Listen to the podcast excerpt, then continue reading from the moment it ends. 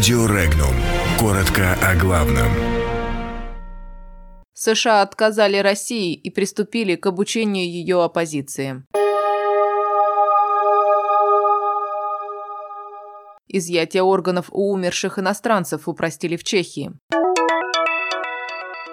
США отказались покупать гиперзвуковые ракеты у России. США учат российскую оппозицию бороться против полиции. Google и Facebook пригласили в Госдуму, чтобы ответить на вопросы о выборах. В Ингушетии правительство отправлено в отставку.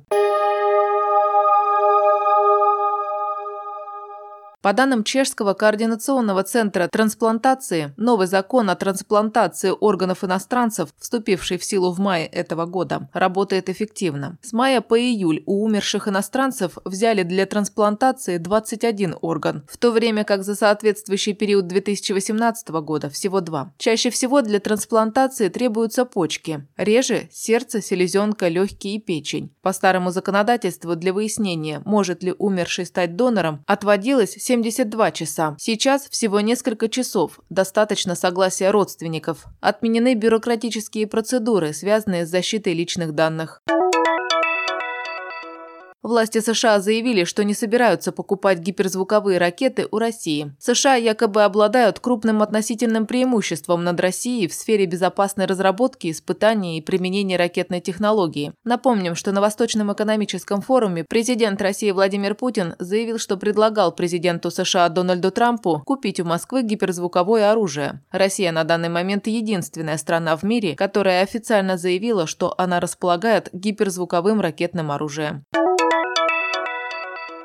Facebook российские пользователи начали активно распространять видеосюжет американского агентства Associated Press, на кадрах которого молодые люди учатся противостоять силовикам на акциях протеста. В сюжете показано, как переодетые в форму сотрудников Росгвардии молодые люди инструктируют слушателей, как вести себя при задержании. Американский телеканал утверждает, что организационные усилия и обучение новобранцев отмечают сдвиг в гражданском сознании, ранее невиданный в России.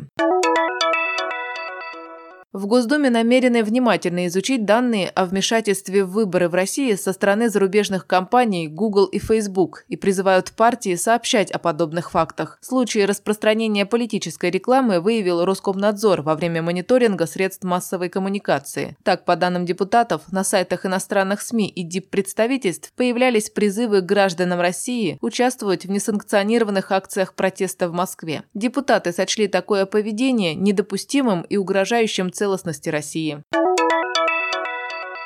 В Ингушетии отправлено в отставку правительство республики. Глава Ингушетии Махмуд Али Калиматов, избранный накануне парламентом региона, принял отставку премьер-министра Зелимхана Евлоева. Таким образом, все правительство сложило свои полномочия. До формирования нового состава все министры будут работать на своих местах в статусе исполняющих обязанности. Информация о том, что премьер-министр Ингушетии Зелимхан Евлоев написал заявление об освобождении его от обязанности главы правительства, появилась еще в конце конце августа. Он был назначен на этот пост в сентябре 2018 года, сразу после выборов экс-главы Ингушетии Юнусбека Евкурова.